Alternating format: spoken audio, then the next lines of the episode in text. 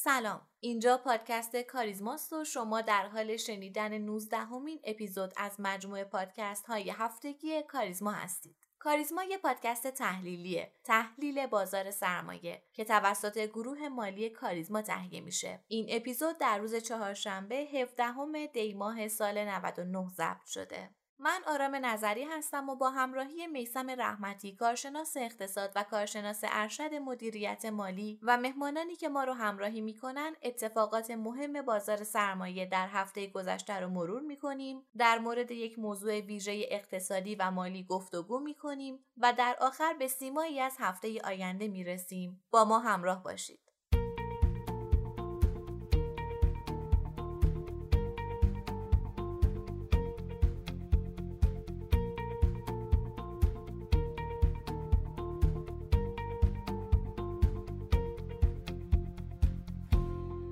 بازار سرمایه در معاملات این هفته با افت حدود 5 درصدی مواجه شد تا بعد از مدتها شاهد فشار فروش سنگینی در بازار باشیم.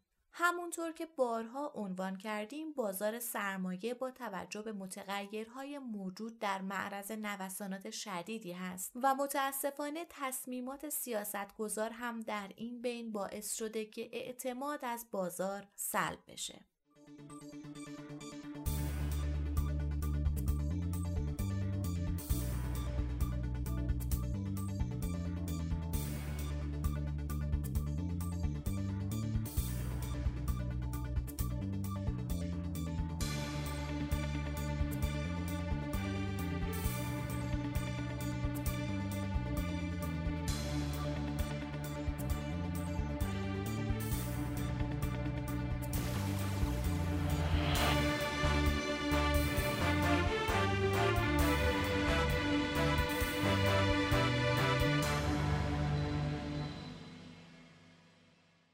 سلام آقای رحمتی خدا قوت. خیلی خوش آمدین. مجددا به پادکست خودتون.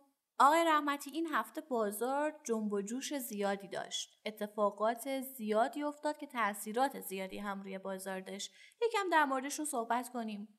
سلام عرض می‌کنم خدمت شما خانم نظری و تمام شنوندگان عزیز. خب همونطوری که شما بیان کردید بار دیگه یک تصمیم ناگهانی و البته غیر کارشناسانه بر معاملات بازار سهام سایه افکن روز دوشنبه این هفته خبرها و نامنگاری از تصمیم وزارت سمت برای کاهش مجدد قیمتهای پایه محصولات فولادی در بورس کالا حکایت داشت در شیوه نامه پیشین هم مدیریت بازار فولاد قیمتهای پایه برای عرضه محصولات فولادی در بورس کالا رو 80 درصد بهای فوب منطقه CIS تعیین کرد.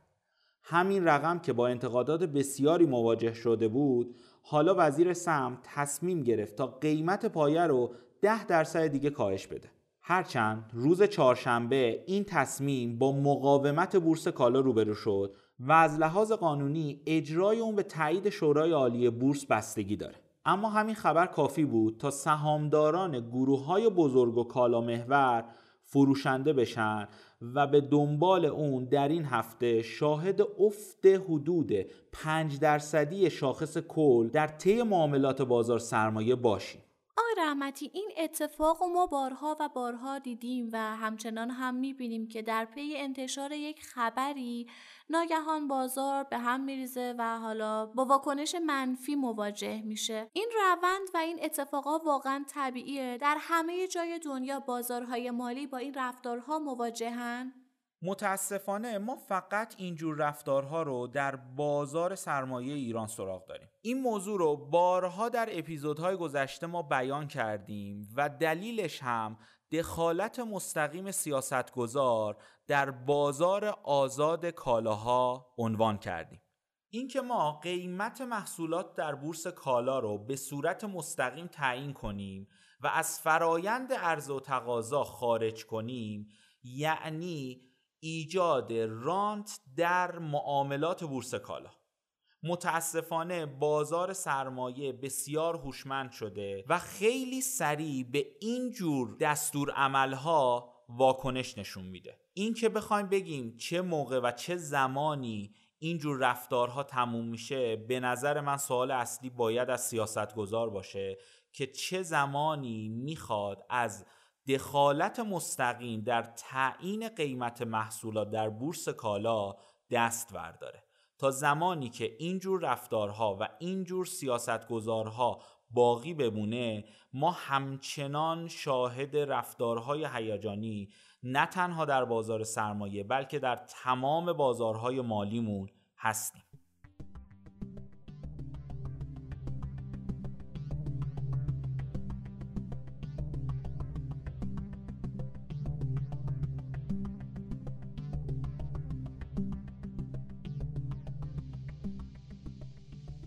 تا چندی پیش سرمایه گذاران در تالارهای بورسی می نشستن و در حالی که در مقابلشون تعدادی صفحه نمایش وجود داشت به اطلاعاتی که مرتبا در حال تغییر بود خیره می شدن. با پیگیری دستی تحلیل ها و الگوها که گاهن لازم می شد در کاغذ و با دست کشیده بشه معاملهگران به این نتیجه می رسیدن که چه وقت و کجا سفارش های خرید و فروش خودشون رو در سامانه معاملاتی وارد کنند. در چند سال گذشته بازارهای مالی دستخوش تحولات گسترده‌ای در زمینه فناوری‌های کامپیوتری شدند. سهم معاملات آنلاین به صورت نمایی رشد کرده و سرعت انجام معاملات در واحد زمان به طور غیرقابل باوری در حال افزایشه.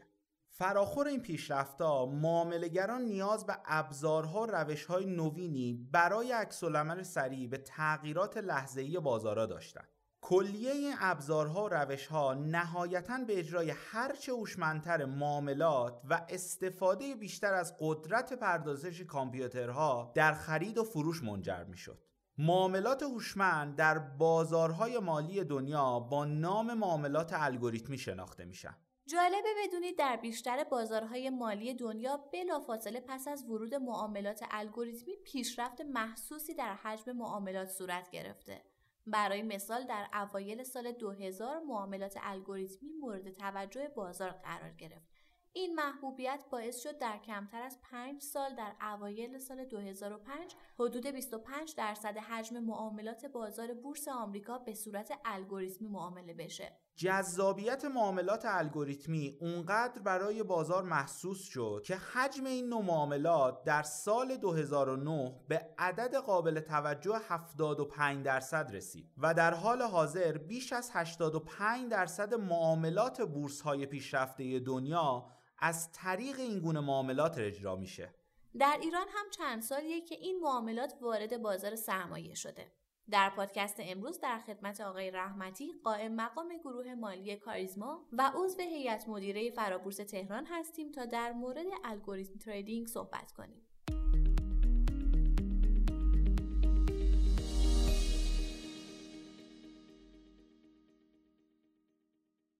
جناب رحمتی سلام و خوش آمد میگم خیلی خوشحالیم که در خدمتتون هستیم. منم سلام عرض می‌کنم خدمت شما و تمام شنوندگان پادکست خوبتون. و خیلی خوشحالم که در خدمتتون هستم. باعث افتخار ماست. موضوع صحبت امروز ما الگوریتم تریدینگ هست. با این سال شروع کنیم که چرا دنیا به سمت معاملات الگوریتمی رفته؟ البته همینطور که همه می‌دونیم تکنولوژی و فناوری به همه ارزهای زندگی ما وارد شده و خب بازار سرمایه هم از این قاعده مستثنا نیست. اگر بخوام به این سوال جواب بدم شاید بهتر باشه که قبلش یکم در مورد اصلا کلا انواع الگوریتم تریدینگ و اینکه اصلا وقتی که میگیم معاملات الگوریتمی و الگوریتم تریدینگ دقیقا از چی داریم حرف می‌زنیم؟ یکم در مورد اون صحبت کنیم. بعد ناخودآگاه مشخص میشه چرا واقعا این حوزه توی بازارهای مالی داره به سرعت رشد می‌کنه. ببینید algorithm trading یا معاملات حالا الگوریتمی بعضا معاملات هوشمند یا کلا concept های استفاده از هوش مصنوعی و ماشین توی بحث معاملات خودش به چند شاخه تقسیم میشه. ولی اگر بخوایم خیلی کلی تقسیم بندی کنیم دو شاخه اصلیه. یه شاخه شاخه که عمده این الگوریتم ها و کلا تکنولوژی هایی که داره تولید میشه برای معامله بهتر صورت می‌گیره. به عنوان مثال معامله رو بگم معامله بهتر منظور معاملاتیه که سریعترن و امکان اینی که خیلی با دقت بالاتری عکس عمل نشون بدن نسبت به اتفاقات حوزه اصلیه که در واقع معاملات الگوریتمی وارد میشه. به عنوان مثال خیلی مثال ساده رو بخوام بزنم. دستی از الگوریتم ها هستن که وظیفهشون اجرای یک سری اوردر به گونه یک کمترین مارکت ایمپکت رو ایجاد کنه. مثلا وقتی که شما می‌خواید یک میلیون از یک سهمی رو بخرید توی بازار طبیعتا این خرید یه مارکت ایمپکت ایجاد می‌کنه یک اثری روی بازار می‌ذاره که ممکنه قیمت رو افزایش بده. این دسته از الگوریتم ها کارشون و تخصصشون اینه که این خرید رو بگونه برای شما انجام بدن که کمترین اثر منفی روی بازار در واقع اتفاق بیفته. اینا خودشون شاخه بزرگی هن. انواع الگوریتم های مختلف تو این شاخه ایجاد شده ولی هدف اصلی در نهایت معامله است یعنی معامله صورت بگیره یا توی همین category الگوریتم های معاملاتی یه دسته دیگه ای هستن یا زیر دسته دیگه ای هستن که بهشون میگن عمدتا الگوریتم های strategy implementation یا الگوریتم های پیاده سازی استراتژی الگوریتم هستن که یه rule های ساده ای بهشون داده میشه و این الگوریتم ها موظفن به واسطه feed مستمر market data که بهشون میاد اون rule های ساده رو انجام بدن. به عنوان مثال بازارگردانی ها توی یک سری از category هاشون شامل این دسته میشن. بازارگردانی یک سری rule های ساده داره. و اون rule ها به ماشین داده میشه. ماشین به صورت real time market data رو نگاه می‌کنه و سعی می‌کنه اون rule ها رو انجام بده. در واقع وضعیت order book رو نگاه می‌کنه وضعیت liquidity رو تو بازار نگاه می‌کنه و order گذاری می‌کنه. حالا بر حسب اون rule ی که بهش داده شده. یا حتی یه ذره باز بخوایم جلوتر بریم توی باز همین category پیاده سازی در strategy implementation ها یک سری الگوریتم های ساده مبتنی بر اندیکاتورهای technical وجود دارن که به عنوان مثال شما به عنوان یه technicalist بررسی کردید یه rule ی رو در آوردید که مثلا اگر فرض کنید یه moving average fast از پایین یه moving average تند رو مثلا قطع کنه به عنوان مثالی می‌تونه یه سیگنال خرید باشه. این دسته الگوریتم می‌تونن این rule رو بگیرن و همواره بازار رو کنترل کنن برای این rule و اگر ببینن این rule داره اتفاق میفته order خریدی صادر کنن. در مجموع یه حوزه بسیار وسیعه من فقط یه مثال هایی زدم ولی category اول کلا شامل در الگوریتم هایی میشن که هدفشون معامله است. حالا ممکنه یه rule های ساده هم برای معامله تعریف شده باشه. ولی اصل مسئله مسئله execution تو این دسته ولی یه دسته دومی از الگوریتم ها هستن که توی این دسته دوم بحث های هوش مصنوعی خیلی خیلی پررنگتر میشه. حالا شاخه های مختلف هوش مصنوعی و بحث های machine learning اخیرا دیگه تو این چند سال اخیر بحث های deep learning توی این category دوم خیلی پررنگتره و اون هم category پیشبینی قیمت و پیشبینی حرکت بازاره. ما توی اون دسته اول که execution بود یا الگوریتم ها خودشون تصمیمی نمی گرفتن برای خرید و فروش یا اگر تصمیمی می گرفتن اون تصمیم مبتنی بر یک سری rule های خیلی ساده بود. در واقع پیشبینی اتفاق نمی افتاد rule ها از قبل تعریف شده بود برای الگوریتم. الگوریتم فقط execute می‌کرد rule ها رو.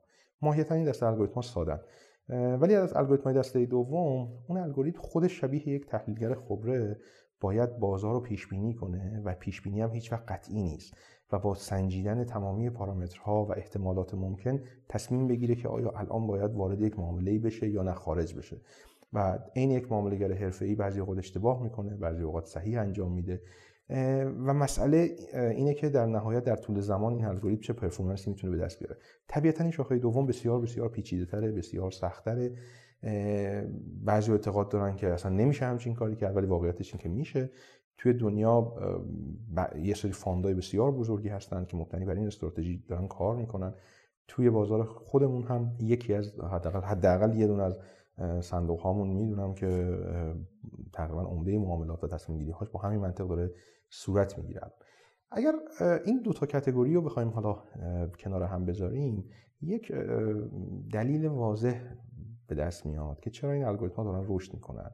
اون هم مزیت کامپیوتر در پردازش حجم اطلاعات بالا و عکس عمل سریع نسبت به انسانه. اصلی ترین دلیلی که توی دنیا توی بازارهای مالی دنیا معاملات الگوریتم رشد بسیار زیادی پیدا کرده جایگاه بسیار خوبی پیدا کرده و این رشد مدام هم داره افزایش پیدا می‌کنه. همین عامله که کامپیوترها و ماشین می‌تونن حجم بسیار بالاتری داده رو نسبت به انسان در تحلیل کنن.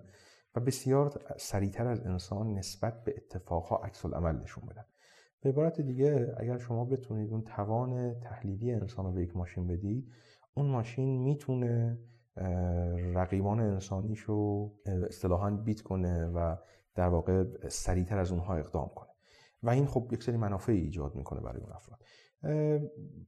میگم اصلی ترین عامل این قضیه همین توان کامپیوترها در عکس عمل سریعه و واقعیتش توی بازارهای مالی هم لحظه ها و بعضا ثانیه ها خیلی اثرگذارن در درآمد مالی که شما کسب می‌کنید.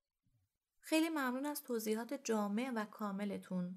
پس آیا باید اینطور نتیجه گرفت که الگوریتم تریدینگ با کارکردها و انواعی که داره که شما به خوبی توضیح دادید مثل تحصیل کردن معاملات، اجرای معاملات، تحلیل دقیقتر بازار، کنترل هیجانات بازار و یا اینکه تخطی از قوانین بازار رو کاهش میده می‌تونه در کل بازار سرمایه‌ای پر رونقتر و کاراتر رو به وجود بیاره؟ ببینید اینی که الگوریتم تریدینگ در نهایت منجر بشه که بازار بازار بهتری باشه واقعیتش خیلی بستگی داره به قوانین و مقرراتی که تدوین میشه برای این حوزه ببینید معاملگرهای الگوریتمی هم شبیه معاملگرهای انسانی هن. ولی با یک سری ادوانتیج های خیلی خاص. همونطور که یک معاملگر انسانی می‌تونه برای منافع خودش منافع کلی بازار رو زیر پا بذاره اصطلاحا دستکاری قیمت انجام بده برای اینکه خودش منفعتی ببره. بعضا باقی سرمایه گذارها رو می‌تونه گمراه کنه. معاملگرهای الگوریتمی هم می‌تونن این کارو بکنن. فرقی نمی‌کنه. اتفاقا معاملگرهای الگوریتمی ابزار بهتر و قویتری برای این کار دارن. اگر کنترل نشده باشه. بنابراین نکته که مهمی که وجود داره یعنی از بیشتر از این زاویه به قضیه نگاه کنید معاملگرهای الگوریتمی یک نوع جدیدی از معاملگرها هستند با مزیت‌ها و معایب خاص خودشون. چیزی که مهمه اینه که قوانین مشخصی برای کار کردن و عملیات های اینها وجود داشته باشه. و اگر بتونیم در چارچوب قوانین بخش های صدمه رو کنترل کنیم و اون بخشی که به ما کمک می‌کنه که بازار ما نقدینگیش بالاتر بره ترنوورش بالاتر بره تصمیم گیری ها سریعتر اتفاق و بهینه تر اتفاق بیفته اون بخشش رو اجازه بدیم توی بازار رشد کنه. مطمئنا در نهایت این حوزه معاملات موجب میشه که بازار ما به سمت کارایی بیشتری بره. یکی از در واقع روش های افزایش کارایی استفاده کردن از همین در واقع متد ها توی بازاره که تصمیم گیری سریعتر و دقیقتری اتفاق میفته ولی عرض می‌کنم چیزی که خیلی مهمه کنترل و رگولیشن روی این حوزه است. چون که اگر نباشه عین باقی معاملهگرها می‌تونن برای منافع خودشون منافع جمعی بازار یا یه طیفی از سرمایه رو در واقع زیر پا بذارن. کاملا درست میفرمایید. الان وضعیت معاملات الگوریتمی در ایران به چه صورته؟ چه نقشی دارن و در کل آیندهش رو چطور ارزیابی می‌کنید؟ ببین توی ایران تقریبا توی شاید هولوش مثلا پنج سال گذشته تیم های مختلفی سعی کردن حالا بعضا توی نهادهای مالی بعضا یه سری تیم های استارتاپی بیرون بودن. توی این حوزه کار کنن. یک سری افرادی به صورت شخصی یا تیم های خیلی فردی جمع و جور دارن سعی می‌کنن روی این حوزه یه سری کارهای انجام بدن بعضا کارهای خوبی کردن. یکی دو تا در واقع استارتاپ های خیلی خوب توی این زمینه بزرگ شدن روش کردن یه سری ارتباطاتی با نهادهای مالی گرفتن. الان دارن فعالیت می‌کنن توی بازار. برخی از خود نهادهای مالی هم اومدن توی این حوزه سرمایه گذاری کردن و زیر ساختای مربوط به اینو نوشتن. عمده تمرکزی که تا الان توی بازار سرمایه توی بحث معاملات الگوریتمی بوده روی الگوریتم های اکزیکیوشن یا الگوریتم هایی که هدفشون اجرای در واقع یک رول توی بازار هستش اتفاق افتاده. به نسبت این حوزه خوب رشد کرده فقط مسئله ای که داریم دو تا در واقع مانع سر کار این حوزه هستش. شاید هم بشه تا. یکیشون زیر ساخت آیتی بازار سرمایه است. ضعفی که ما سمت در واقع هسته معاملات و شرکت های اویونس داریم اجازه نمیده که حجم معاملات و فریکونسی که تولید میشه از یه حدی بالاتر بره. چون که بحث های معاملات الگوریتمی یک بخشی یا یک شاخه ای از این کارها به سمت معاملات با فرکانس بالا میره که حالا اصطلاحا HFT بهش گفته میشه. طبیعتا اونها اون معاملات به زیر ساخت آیتی سنگینی نیاز داره تو کل بازار. که اون زیرساخت خیلی تو بازار ما وجود نداره. در نتیجه یکی از موانعی که برای رشد این کار وجود داره به نسبت زیرساخت بازاره که هرچند به مرور بالاخره این حل خواهد شد. یه نکته دوم یه مقدار ضعف های قوانین مقرراتی توی بازار سرمایه است. خیلی این حوزه هنوز کاملا رگوله نشده توی بازار سرمایه ما. خیلی کاملا از سمت نهاد ناظر به طور کامل پذیرفته نشده. به خاطر همین بعضی اوقات که مثلا یه مقدار وضعیت بازار شاید خیلی میزون نیست نهاد ناظر اصلا کلا میاد به سمت در واقع ممنوع کردن این معاملات میره همونطور که این اتفاق افتاد چند ماه پیش. اینها این نشون دهنده در واقع عدم یک استراتژی متمرکز نسبت به این تکنولوژی شبیه هر تکنولوژی جدیدی که معمولا وارد یک صنعتی میشه ابتدا بعضا یه سری سردرگمی هایی نسبت به مواجهه با اون تکنولوژی هستش. تا آروم آروم تمام تصمیم گیرها به این نتیجه برسن که این تکنولوژی هست و باید بپذیرنش ولی سعی کنن در جهت درست هدایتش کنن. یک سری قوانین مقرراتی برای استفاده از این در حال حاضر وجود داره توی بازار سرمایه ولی به نظر می‌رسه هنوز از این تیکه داریم ضعف می‌بریم. میگم به خاطر بگونه که مثلا بازار نهاد ناظر بعضی اوقات اصلا ممنوع می‌کنه این معاملات رو همونطور که این اتفاق الان افتاده. و نکته سومش هم که به نظر می‌رسه این مقدار مانع برای تیم های کوچیک یا برای افرادی که می‌خوان به صورت شخصی رو این حوزه وقت بذارن مطالعه کنن دسترسی به داده است.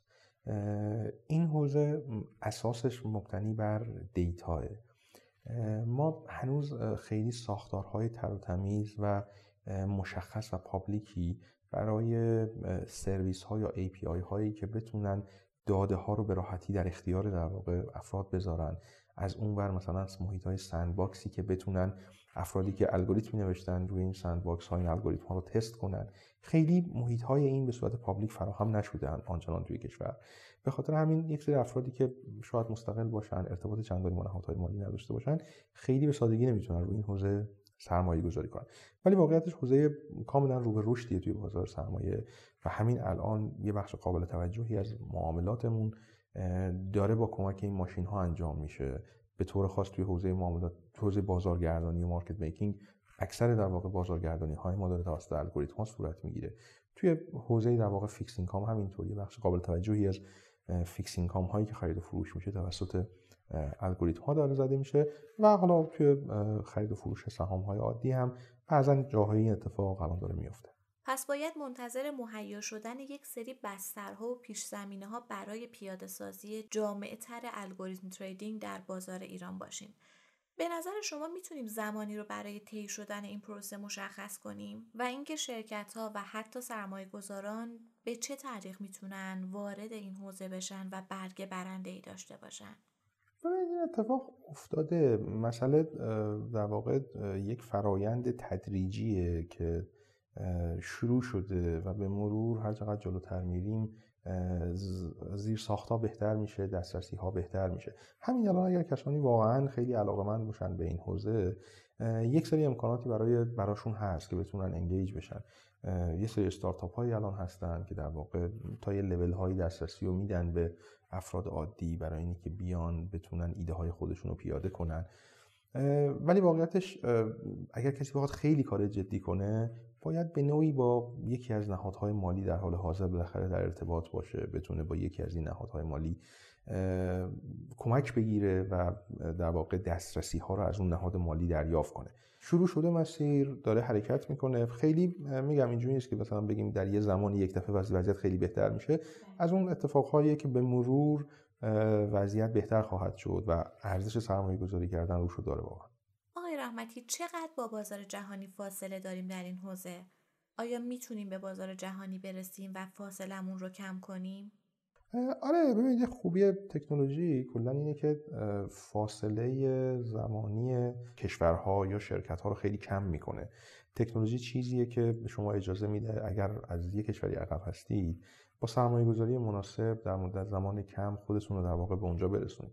واقعیتش به صورت کلی خیلی از کاری که توی دنیا داره میشه آنچنان شاید عقب نباشیم ولی به خاطر حالا هم جوان بودن این حوزه و همینی که زیر ساختامون هنوز خیلی اجازه نمیده بشه خیلی از کارهایی که توی دنیا انجام میشه رو ما توی کشورمون انجام بدیم طبیعتا یه سری حوزه ها و فعالیت هایی توی بازار بازارهای مالی کشورهای توسعه یافته داره اتفاق میفته که اون فعالیت ها هنوز توی ایران خیلی شروع نشده.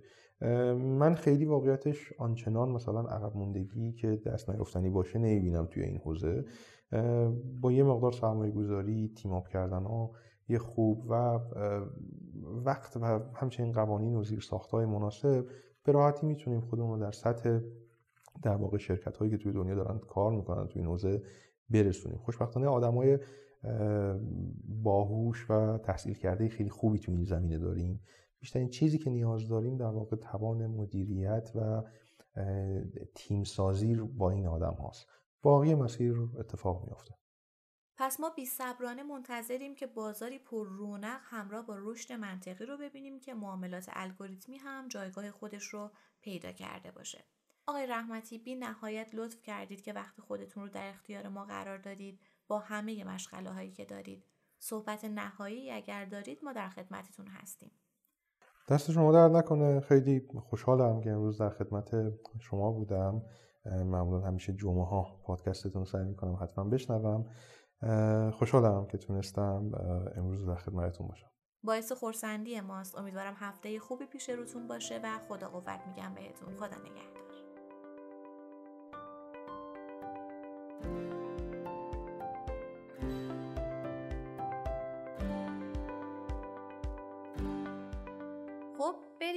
بخش بعدی بازار در هفته آینده.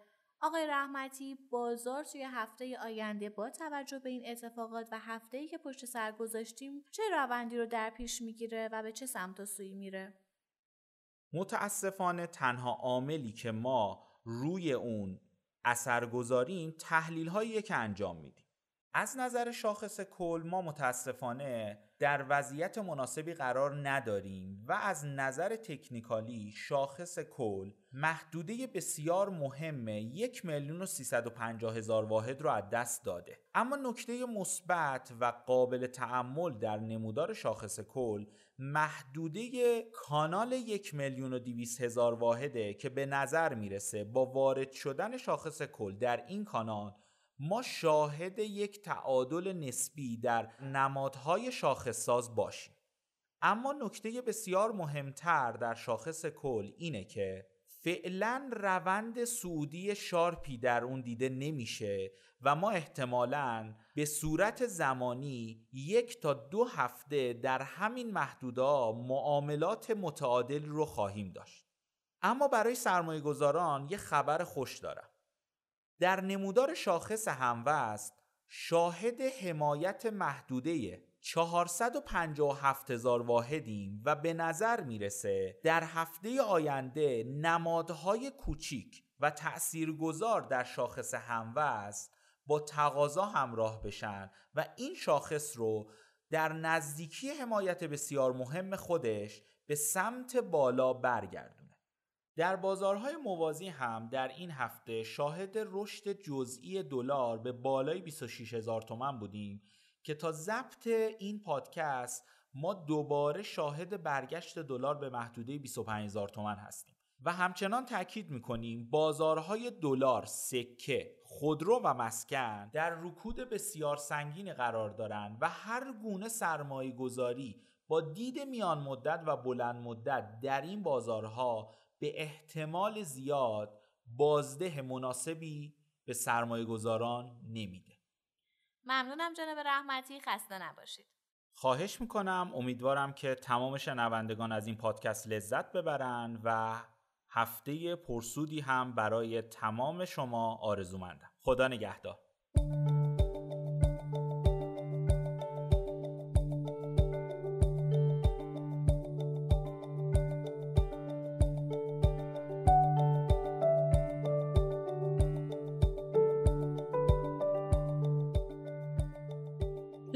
سوالات، نظرات، انتقادات و پیشنهادات خودتون رو از طریق ID تلگرام pod underline admin با ما در میون بذارید. P underline admin باعث افتخار ماست که صدای شما باشیم. ما رو هر هفته به نام پادکست کاریزما در تمام پادگیرها مثل CastBox، Overcast بشنوید و به اشتراک بذارید. تا هفته آینده و قسمت بعد خدا نگهدار.